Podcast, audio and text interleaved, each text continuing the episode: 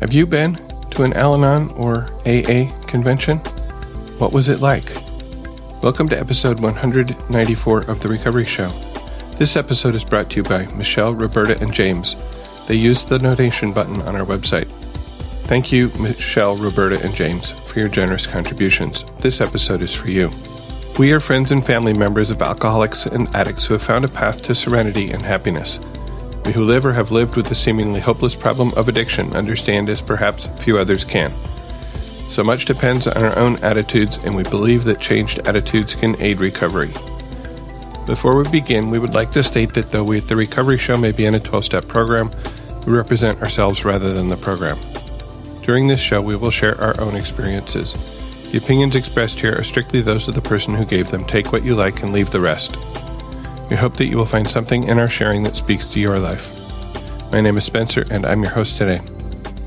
So, this last weekend, March 10th to 12th, the annual March Roundup AA convention with Al Anon participation took place in Dearborn, Michigan. I had been encouraged by friends to think about going. And so I did. I asked my wife if she was interested in going. She said yes. So we signed up and we went. So what was it like? It's the first time I'd ever been to an AA or an Al Anon convention. I thought I had some idea of, of what to expect. There would be workshops, there would be speaker talks, there would be fellowshipping, there would be lots of people. And I guess those expectations were borne out. I also had an expectation that I might be able to find a little bit of quiet time here and there to talk to people who were attending, maybe some of the people who had little exhibits about AA or Al Anon, that I might be able to find a time to, to talk to them for the podcast. And that expectation was almost immediately dashed. Uh, it became very clear that wasn't that wasn't going to happen. There's a number of reasons for that. Unfortunately, my wife was sick. She had a cold, and so we weren't able to attend as much of the conference as I think we had planned to. And in particular, we made it only to one workshop and we missed one of the speakers. But we still got a lot out of the weekend, I think. I got a lot out of the weekend anyway. We saw four speakers. We saw two AA speakers, one Al Anon speaker, and one Alateen speaker. And I'll talk a little bit more about what I heard from them what I can take away from from their talks. I will say that the experience of hearing a, a speaker share their experience, strength, and hope, seeing a speaker share their experience, strength, and hope in front of thousands of people is quite different from and and still quite the same as the same experience in a small meeting. Did I say there were 2,400 people that attended? I don't think I did. That was pretty amazing. The big hall for the Saturday night speaker was packed with people. It was it was amazing. We did only and end up attending one workshop. It was a skit about the AA traditions, which are very similar to the Al Anon traditions. And if you're not familiar with the Al Anon traditions, we did a whole series on them in mm, 2014 with uh, Ruth assisting we talked about one tradition each month. So if you go back to early episodes, it would be around, starting around episode 50 something. We have all 12 traditions. Get more familiar with them, how they might apply to your lives as well as to your Al Anon meetings. This skit was fun. It was a little bit stilted with people basically reading their parts off of paper, but some people really got into it. It basically dramatized and perhaps simplified, but dramatized the sorts of things that can happen to a group when the traditions are not followed, ranging from getting involved in politics and arguing about it, screening members. That was that was sort of a funny part. They had this huge long form that a prospective member had to fill out to determine if they were qualified for membership. And then there was a, a person who had just stopped into the meeting on his way back from the General Service Convention in New York who was a delegate and gently put them back on track, told them about the traditions, and they were like, "Oh, wow, we're really really doing it wrong, aren't we? We'll do better." Very simplified, but but fun, a fun introduction to what they were about, and and an illustration of of the kinds of things that can happen when we don't pay attention to those traditions. Also at the convention, there were, there was a room with labeled AA archives and another room labeled Al-Anon archives. And we were a little curious about what was in there. And what we found were a bunch of, well, let's I talk about the, the AA archives. And some people might be interested in this sort of thing. There were all the different editions of the AA big book, um, different printings, first printing, second printing. There was a wartime printing that was smaller and thinner because paper was rationed and they had to make the paper smaller and thinner. Talked about what were some of the differences between the different editions of of the book. But more interesting was excerpts from sort of local AA history, information, photos, newspaper articles, obituaries about the first Detroit member who started the first meeting in Detroit, about the first Detroit meeting that was interracial back in 1940 something, 30, late 30s, early 40s, very early on in the program. I don't remember exactly now. And a bunch of other news items about various AAs who were in the news for one reason or another. It was, it was interesting. It was definitely worth, you know, the 20 minutes or whatever we spent in there. And the Al Anon archive was somewhat similar. There was some material about early Al Anon, but also a lot of material about sort of the history of and development of Al Anon in Michigan. And these are what we in the academic business call primary sources, most of them. There were minutes from Al Anon World Service meetings. There were minutes from the state convention. There were lists and lists and lists of Al Anon meetings by year, going back to 1952 when the first four meetings in the state were started or at least registered with New York. And that was also sort of interesting. There was also some old Al Anon literature and some old pre Al Anon literature. There was a book that said AAA on the cover, which I think stood for Alcoholics Anonymous Auxiliary. I'm not 100% sure on that. Apparently, some of the early groups were also called Non Alcoholics Anonymous. It's kind of a funny name. We're the non alcoholics and we're anonymous. But it's true. That was also fun. We chatted a little bit with the guy who's the current holder of the archives. Apparently, this is a rotating position that gets moved on at the state convention. I don't remember if it was every year or every other year, keeping the boxes full of stuff and bringing them to the convention for display.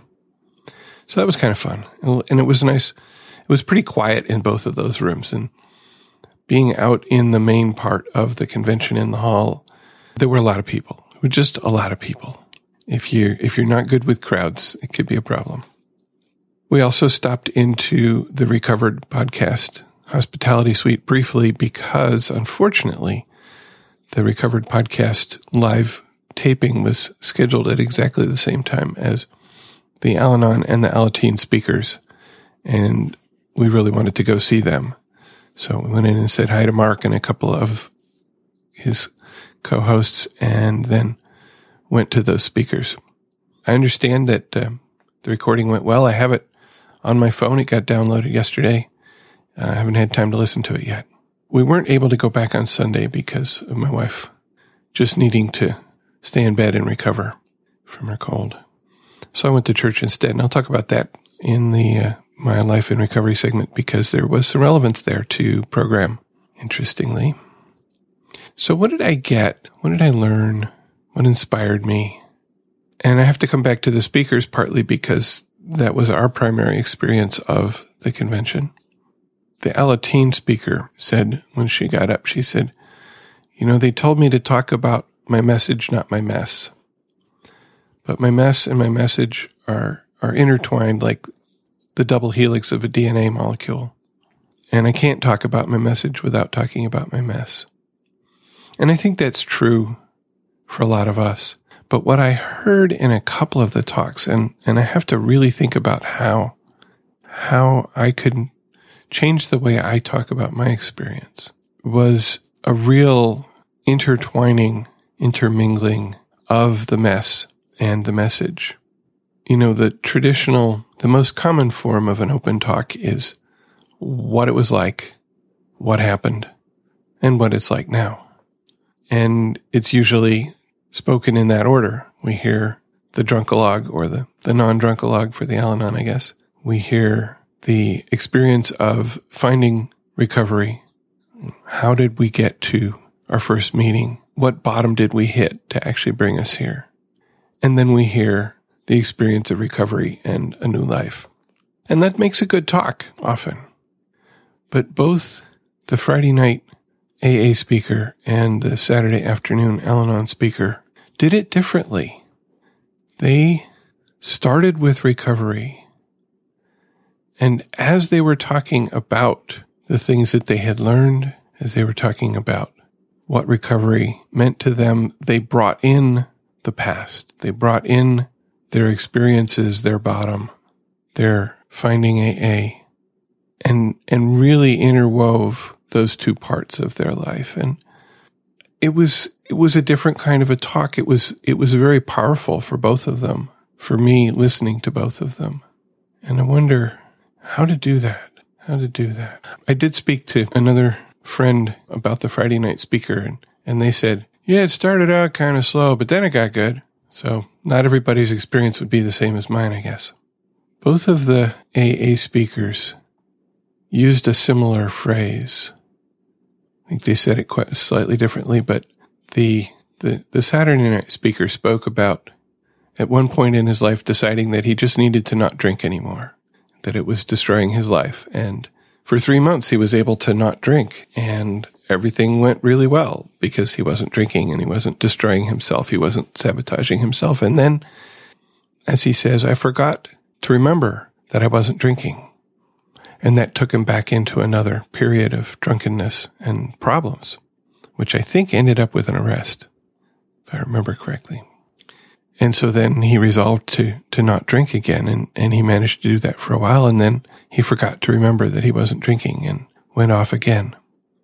The Saturday afternoon Al Anon speaker also spoke about forgetting to remember his, his Al Anon recovery principles, forgetting to remember not to get caught up in an argument, forgetting to remember not to try to save an alcoholic. He says, I need, I need this program to help me remember to remember these things. I have to remember to remember. I don't think I had thought about it in those terms before, but both of those, both of those phrases, forgetting to remember or have to remember to remember, really ring true to me and my, my own personal experience that there are things that I know that I'm supposed to do. I'm supposed to do my physical therapy for my neck, but I forget to remember to do it in, until I'm driving the car and my arm hurts because I haven't been doing it and my nerves being pinched. I can't do it while I'm driving the car. And then I get to a place where I could do it and I forget to remember. So need to remember to remember to do these things. I need to remember to remember to meditate. And I have a reminder there. I have a short meditation that there's a podcast that I listen to called 60 Seconds of Solitude, which is a, a short 60 second meditation with a word for each day that, that you can focus on if you want. I don't. I just focus on my breathing. So I get at least 60 seconds in and that's the, that's the way I remember to remember to meditate because I have it set up to come up at the front of the list of podcasts in my podcast app. So every morning, there it is. Another way that I remember to remember to do things is to make a schedule. Monday, Wednesday morning, Saturday morning, I exercise, except when I don't. But at least I say, oh, today is my day for exercise, but there's other things happening and I can't.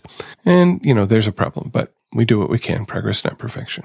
The Saturday afternoon Al Anon speaker, I was a little bit surprised. I saw the program and it said Tom W. from California. And I had some years ago, and I think I spoke of them in the podcast listened to a series of talks he gave at what I think was a, a weekend workshop on the steps.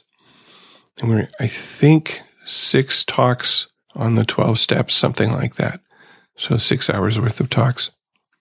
And I remembered really loving his delivery and his insights and his explanation, I guess his experience, he, the way he wove his experience into the discussion of, of each step. Then I saw Tom W. and I thought, could that be the same Tom W? I thought he was an AA. I thought, no, must be another Tom W. And then I ran into a friend who said, Oh, I really want to go. It's Father Tom doing the Al Anon talk. And I was like, really? Oh, wow. So I was so looking forward to it. And I was not disappointed. Again, he did not, he did not start with the problem. I think he started by briefly qualifying himself as the adult child of an alcoholic. But he talked a lot more about the message and only a little bit about the mess. He talked about his realization that he really belonged in Al Anon when, and I wish I could find this thing, he talked about going to an Al Anon convention, conference, and somebody had put together an Al Anon musical where they take the words of a popular song and change them to be relevant to program. There was a song that was set to the, the tune of Obladi Oblada by the Beatles. And said the first, vo- first verse was pretty funny. And the second verse, and again, I wish I could remember the words. He, he sang it and it was about, you know, daddy's in the kitchen getting drunk and, and ends with something about being a better kid. If I, you know, if I could be a better kid, maybe they would, they would, these things wouldn't happen. And he said he just burst into tears with that second verse. And, and it sounded to me, I don't think he said this explicitly, but that was the, the moment when he really knew that he belonged. He used a wonderful metaphor for alcoholism and the way in which we Al Anons react to it or act in that family disease. He said, a friend of mine said to me once, said, alcoholism is like dancing with a gorilla.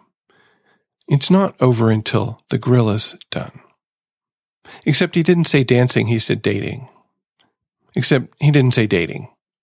And we all laughed because then we knew what he meant. And he was able to give us that image without actually saying it. You know, being a priest, maybe he doesn't say that. I don't know. And he said, You know, we'd like to go to the zoo.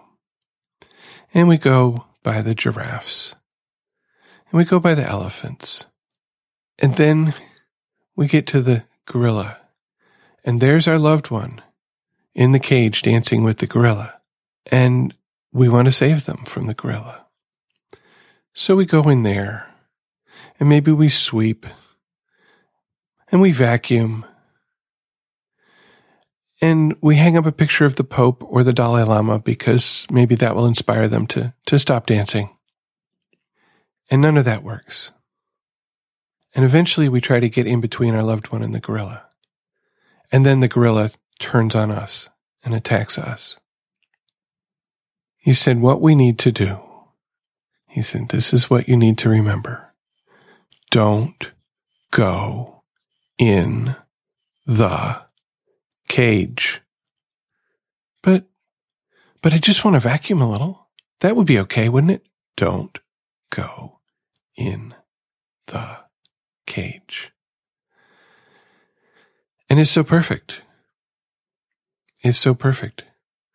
And he said at some point the gorilla gets tired and then your loved one has a chance to get out, and maybe they will, and maybe they won't.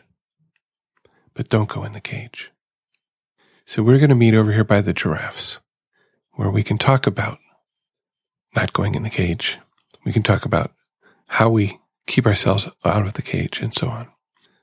A lot of other good stuff in there, but that's, that's my takeaway from that one. Don't go in the cage. Don't dance with the gorilla. I made some new friends. I mean, you know, friends for the moment. My wife and I signed up for the, the banquet because we figured that way at least we'd know we were getting dinner. And it was, you know, a hotel banquet. It was in this round, rotating dining room at the top of the hotel. So there were some nice views out across the city of Detroit. We could see the full moon rising. We could see the sun setting. We could see the airplanes flying over us as they came down to land at Detroit airport and so on since it was just the two of us and a third person that we had been talking to in, in line that we didn't know before, we found a table that had some empty seats and sat down. Most of the other people at the table seemed to know each other. They were a group of friends and, and they were chattering away and telling funny stories and laughing. And, and I was just kind of sitting there soaking it in. And at one point, the woman who was, I think, telling most of the stories turned and said, Bet you're sorry you sat down with us, huh? And I said, Absolutely not. I said, I don't have to say a thing here. I can just sit back and enjoy the show. And they all laughed. And it was true. And we didn't know, but what we found out when we came down for the Saturday evening speaker talk, which, as I said, the hall was absolutely full with 2,400 people, is that by virtue of paying for food as part of the conference, we got to sit in a roped off section at the front so that we didn't have to fight for seats. So that might have been worth the, might have been worth part of the cost of the dinner too. The, the Saturday evening speaker was the guy who forgot to remember not to drink. I enjoyed his talk. He, he was very different. The, all three of them were very different. Very different people, you know, different presentation style, different way of telling the story. The Friday evening guy, I wondered if he had some preaching in his background because was very much a, a fiery preacher kind of a talk. Father Tom was just telling his story, you know, he was up there being a person. And the Saturday evening guy was a Brit, uh, grew up apparently in Central Africa, and he had a very quiet, slow paced delivery. Again, told a great story. So yeah, met some new friends, saw some old friends. The couple who had been encouraging me to, to come to March Roundup for a couple of years now. Tom and Grace, they've been on the show. They talked about their experiences with conventions last year. Some other people that I knew from around, from meetings, from going to open talks. And that was good. But with that many people, I'm sure there were other people there that I knew that I never saw. I didn't really get to spend a lot of time with people that I, that I did meet. Oh, yeah. I had, one of my listeners came up and said, Hey, I really enjoy your show. Thank you for doing it. So it was a good weekend. And if you get a chance to go to one of these conventions or conferences, I really encourage you to, to check it out. You get a different view of recovery. You get to hear some voices other than your own group which can be good sometimes, and great speakers, at least this one. So, so go give it a try. Don't be shy. There'll be a lot of people there who you don't know and they don't know you and they don't necessarily know it's your first time. And if they did, they'd say welcome. I did have the, the somewhat unnerving experience of walking past a, a person or a group of people and having somebody say, Spencer, hi. Like, what? Oh, do I know you?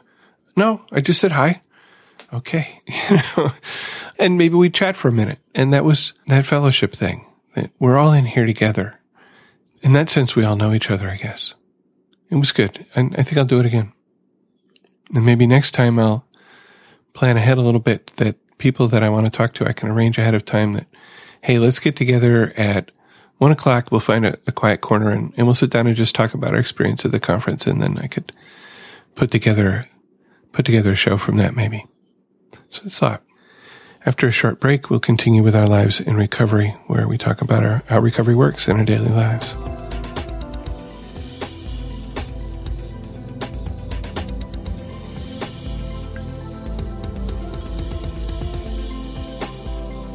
And in this section of the podcast, we talk about our life in recovery, what's happening in our meetings and our lives this week.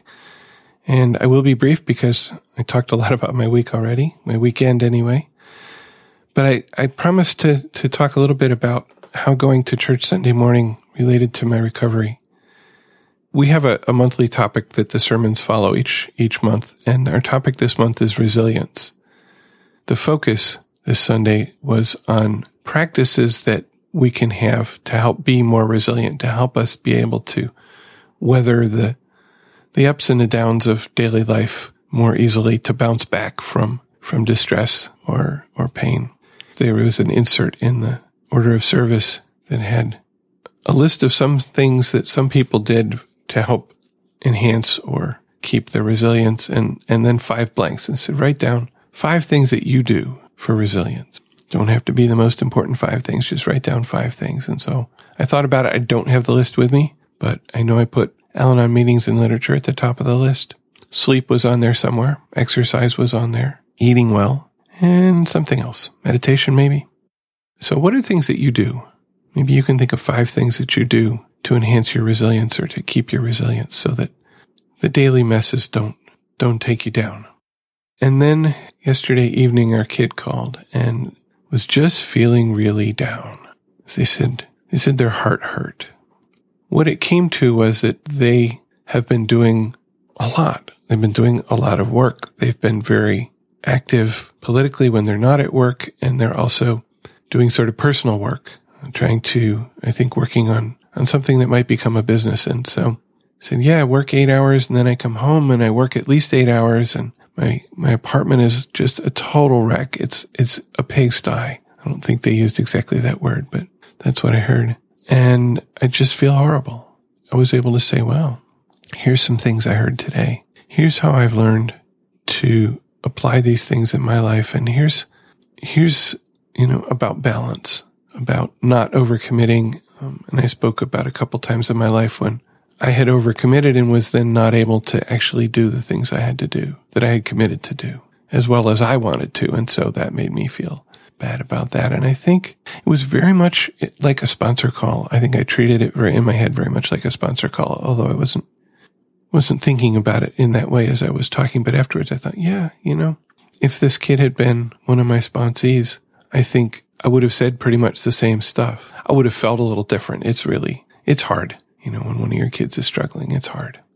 But there it was, you know, my higher power gave me space to go hear something that I needed to hear so that I could help my child later in the day.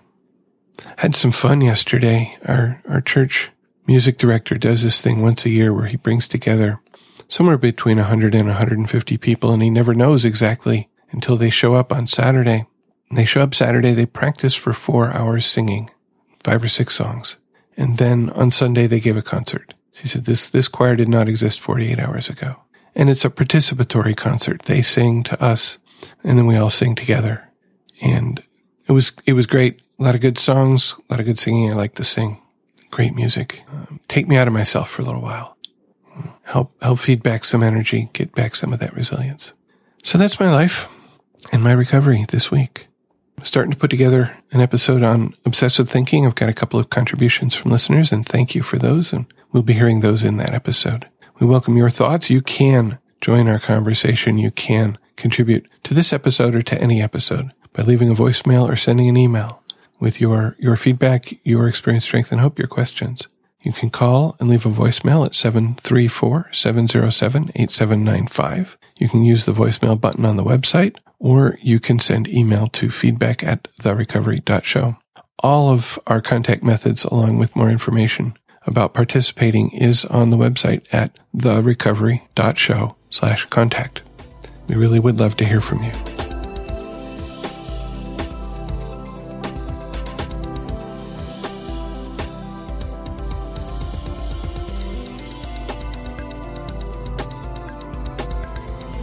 Got a couple weeks worth of uh, email voicemail here. So let's look at this. One of the listeners wrote and asked about online meetings for Al Anon or CODA. I sent a couple of resources to the listener, and I thought I would mention them here and put links in the show notes because this seems to be a common question. One of the places that I've attended online video or audio, don't have to show your face meetings, is intherooms.com. It's an online recovery community, has a forum I don't think there's an Al Anon meeting every day. I forget which day or days the Al Anon meeting is. I've, I've attended a couple times. Back when I was working a lot, I was working evenings. I could go into a conference room and attend a meeting and then come back out and continue working, which, you know, burning the candle at both ends for a while there, but not for, not for long. The Al Anon website itself, the official Al Anon website has a couple of pages, one with a list of phone meetings where you, you call into a phone number and it's like a conference call and another with a list of electronic meetings. And I think they may have both video and sort of chat room type meetings. I'm not sure. I haven't, haven't attended any of those. I'll put links to those in the show notes at therecovery.show slash 194. I got a voicemail from Roberta. Hi, Spencer, and everyone who co-hosts the show. Uh, I just want to give a shout out and say thank you so much, Spencer, for what you do. This is a huge part of my recovery. My name is Roberta um, from California and I'm calling with feedback on episode. I'm in the middle of it, so I had to stop and call you. Of 186, um, being ready for recovery. You and I have very similar stories. My ex-husband was in um, his first uh, rehab situation. We had family day, and there was this great counselor, and one of his reference said, and it stuck with me for us since then, and that was about four, five years ago. He said, if you have an opportunity to throw a basketball in a hoop, you know, a half court shot for a million dollars, are you going to practice a little every day or are you going to go out there on the day that that is the money ball and just shoot and hope and pray it works? That resonated with me because I was so angry being there. I was, so, and, and the other thing that resonated being ready for Al-Anon because I had, like I like to say, is I like to, I waltzed in and out of the program. I came in, I dabbled, I went to a couple meetings, but you know, my problems, you know, I had in the throes of of the disease for both of us, my ex-husband and I, uh, you know, I had a younger daughter. My daughters are two years, uh, excuse me, nine years apart. So I had a toddler and I had a teenager. I was dealing with adolescence, I, you know, puberty and potty training. That's what I was dealing with. So dabbling, waltzing in and out of the program. And when that counselor said to me, you know what, and he said to everybody in the class, we're telling them the exact thing we're telling you. Go to meetings Find a sponsor. Work the steps. Have a program. Talk it out. I was like, holy shnikes. I can't freaking believe I gotta do this. And that's when I actually made the commitment to go to my one Al-Anon meeting a week. Then I brought in another Al-Anon meeting a week. And then I finally asked a sponsor. You know, I, you know, I was like, okay, I gotta get a sponsor. I gotta, I gotta do this. It is it's been, I, you know, people talk about being grateful for the alcoholic. I'm not sure I'm grateful, but I have compassion and I have love for the program, which I have found. So again, thank you so much for your, just your energy, and your effort. Thanks, Roberta. I, I like the sort of the image about practicing. Do you just wait for the, the million dollar throw or do you practice some to make it, you know, more likely that you're going to do it? And, you know, for each of us, it, whatever it takes to get us into the program, I think is what we, what we had to do, you know. A listener wrote in about episode 112, which was titled, Do You Drink? They write, Hi, Spencer. I'd like to start by saying thanks for all the podcasts. I discovered them about five months ago, and I love listening. I just listened to podcast 112 about Do You Drink? I'm writing to share my experience. I've gotten rid of all alcohol in my house, brought it back, brought it back only when friends were over, gotten rid of it again. I've had wine in front of my alcoholic husband at restaurants, not had wine in front of him, etc. It's like an ongoing revision of the decision. My mantra has always been if my drinking or having alcohol in the house bothers you, let me know, and I won't. My goal is to be supportive. Now that our son, who left college because of addictions, lives with us, no alcohol in the house and no drinking in front of my son is the rule for me. My son's counselors have shared that environment is really important for younger people in early sobriety, and this is one way I can support him. I get the three C's about not causing, controlling, or being able to cure alcoholism or a relapse. I also don't want to contribute to the problem and want to be courteous of how hard sobriety is for the alcoholic. I have a hard time resisting desserts when I'm dieting, let alone if my husband had my favorite stocked in the house for me to avoid. Here are some behaviors of my husband's that I observed over the past few years. He's been sober for four and a half years. Please don't buy boxed wine. It's too much of a temptation. Okay, no problem. Please don't leave a wine bottle in on the counter. Keep it in a certain place. Again, okay, no problem. When out to dinner, he'd help me choose a wine I'd like, and she put help in quotes. He'd comment if some wine was left in the glass that I didn't drink. I was okay with him not finishing his Diet Coke. He'd given me Southwest Airline drink coupons, which I said, I think I'll get a glass of wine. Thanks. When I forgot to use them on the flight, he commented that I'd wasted them insisting on needing to cook with wine. He couldn't buy it because that was a trigger for him. He wanted me to pour the wine in the dish and then pour the rest down the drain. I did that for him.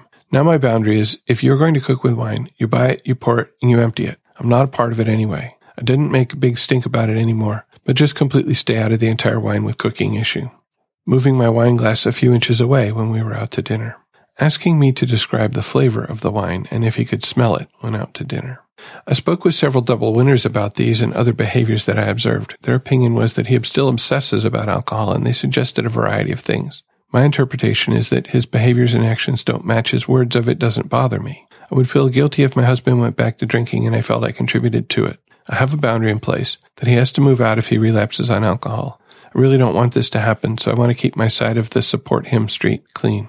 So for now, I don't have alcohol in the house. I don't drink in front of my son. I occasionally have one or two drinks in front of my husband, depending on the situation, and I have a drink when out socially, when my husband and son are not present. What this looks like is zero to three glasses of wine per week. If I'm considering having a glass of wine when in the company of other AA people, I ask if they would feel comfortable if I had a glass of wine before ordering. Feedback on that has been, I appreciate you asking, and I think if you did, it would help others to feel comfortable doing so. Turns out I'm not the only one who gets uncomfortable about whether to drink or not to drink with alcoholics. My point, I like myself a lot better when I behave in a courteous and kind fashion. Alcoholics have a disease and can be at different points in recovery. For now, I choose to support them by not drinking in certain situations. I will continue to look at my codependency since it contributes to my mental health as well. Hope this helps someone, Midwest listener. And, and thank you, listener, for, for that, um, that great note and with sharing your experience. And I sort of have to agree that sounds like he's still obsessed, but I shouldn't be taking his inventory, I guess. Got an email from Maria. Says, Hi, Spencer. I just finished listening to episode 193 for the second time today. It was excellent, and had I not known better, I would have thought Buck was speaking from an AA point of view. Could you please mention the name of the poem he read at the end? It's beautiful. I just returned from vacation, and this is one of the many pics I took. She sent sent a photo in the in the email. It looked familiar at the time, but only now do I recognize it as the same butterfly that is in your logo. I'll chalk that up to being a god wink. Do you know what kind it is?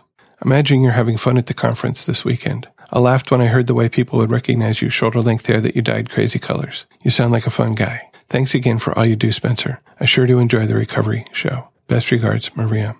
I actually read this on my phone as I was standing in the convention hall, uh, waiting for one of the speakers to start. So that the, the reference to the, yeah, I'm having fun at the convention. It was true. The picture that she took with, the, and the picture that we have in our logo is a Luna moth. The one in my logo I took was on the screen door of my parents' house. I'll uh, put put Maria's picture in the show notes so you can enjoy it too. It's a beautiful moth. Thanks for the photo. And in response, I sent her a photo of my ponytail with the red, purple, and blue stripes, sort of striped in a ponytail. And there was something else. Let's see. Oh, the poem. I do not know the name of the poem. I'll have to go back and listen to the end of his talk and maybe throw those words into Google and see if it pops. I bet it does. Kristen wrote with a question. I've only attended a handful of Al Anon meetings in the past. I struggled and continue to struggle with this concept of alcoholism as a disease that is out of the user's control. Alcoholism is run in my father's side of the family, and I personally make a conscious effort not to drink. It is a choice whether or not I drink that I'm capable of making. Are there guidelines to help me understand that it is an illness out of one's control? I feel I can't get help without uh, overcoming this thought, but I just don't even know what the first step would be. Also, are there any online forum meetings for Al Anon? I've developed anxiety associated with my partner's drinking, where basically, if I'm at a meeting outside my home, I'm full of anxiety worrying that my husband will be drinking while I'm out. I don't even know whether or not my spouse has a drinking problem. He seems to think my anxiety stems from problems growing up with my alcoholic father. My spouse doesn't drink every day, but I know he lacks control around it and binge drinks. I'm sorry if this email is all over the place, but I appreciate your time. Thanks. P.S. I appreciate your podcast, and it has really gotten me thinking of Al Anon again. And I might have said something about this in last week's podcast now that I think about it, but, and I, I, I sent a, an email response to Kristen. So my short term, short version of this is a disease, but hey, why can't they do something about it? Works like this. So it's a disease of the mind and the spirit and it wants to keep itself going. You know, it's the gorilla in, in Father Tom's metaphor. Um, it affects the way that the person with the disease thinks. It affects the way that they react to alcohol. And even if they, they know they shouldn't drink, they forget to remember. So someone with a disease is responsible for treating the disease. Someone with cancer is responsible for doing the treatments, for doing the chemo or the radiation or getting the surgery. Somebody with diabetes is responsible for their daily insulin and monitoring their blood sugar. They are not responsible for the fact that they have a disease. They are not responsible if the cancer relapses.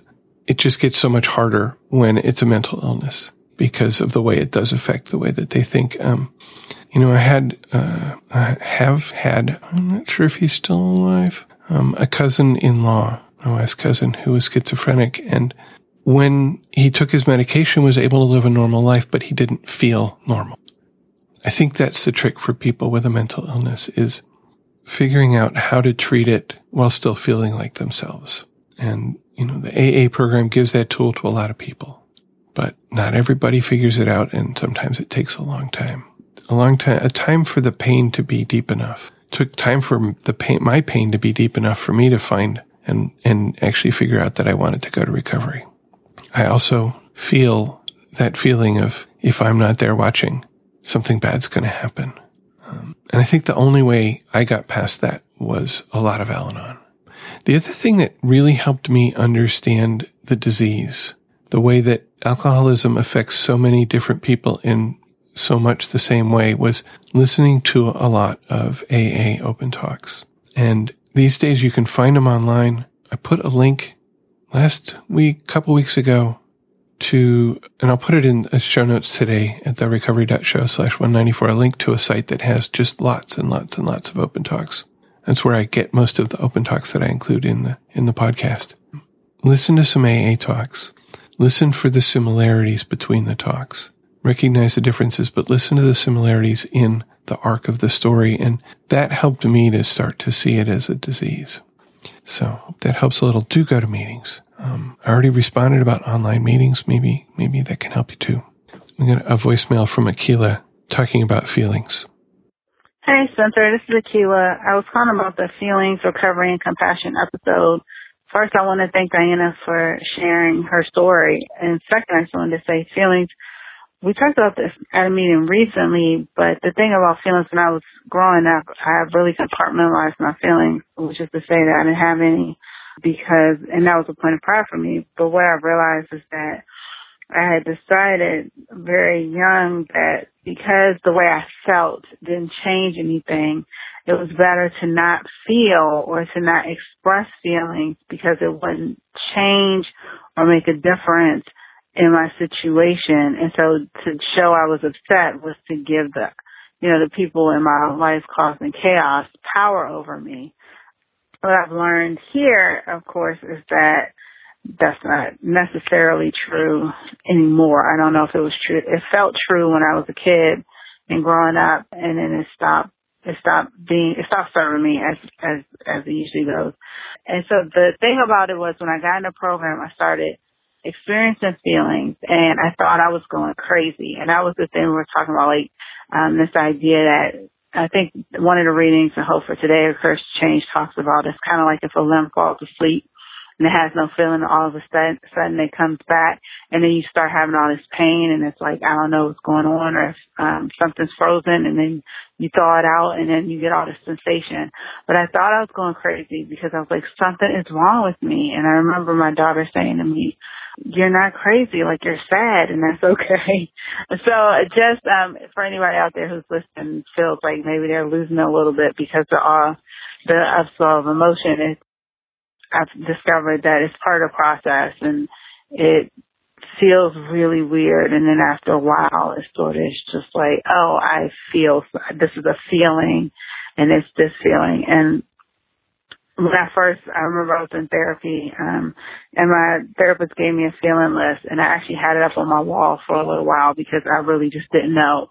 Well, I could say I, I was annoyed, and I was hungry, and I was tired, and two of those are not really emotions, and so that really helped me figure out what the feelings were instead of, you know, being like, I'm just annoyed. Like sometimes annoyed was sad or angry or, um, variations of that, and sometimes it was I need a nap. All right. Talk to you soon. Thanks. Bye.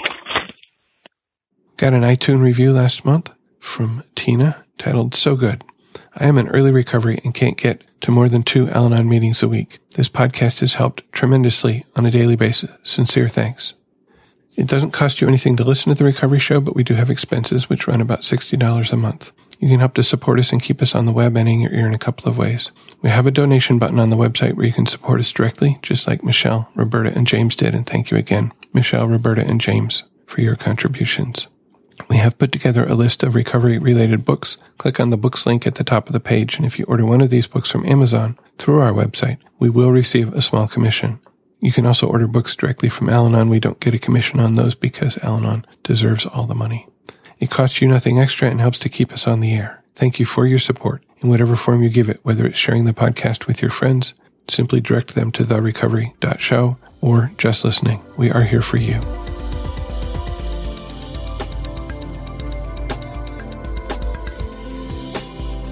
Thank you for listening and please keep coming back. Whatever your problems, there are those among us who have had them too. If we did not talk about a problem you are facing today, feel free to contact us so we can talk about it in a future episode. May understanding, love, and peace grow in you one day at a time.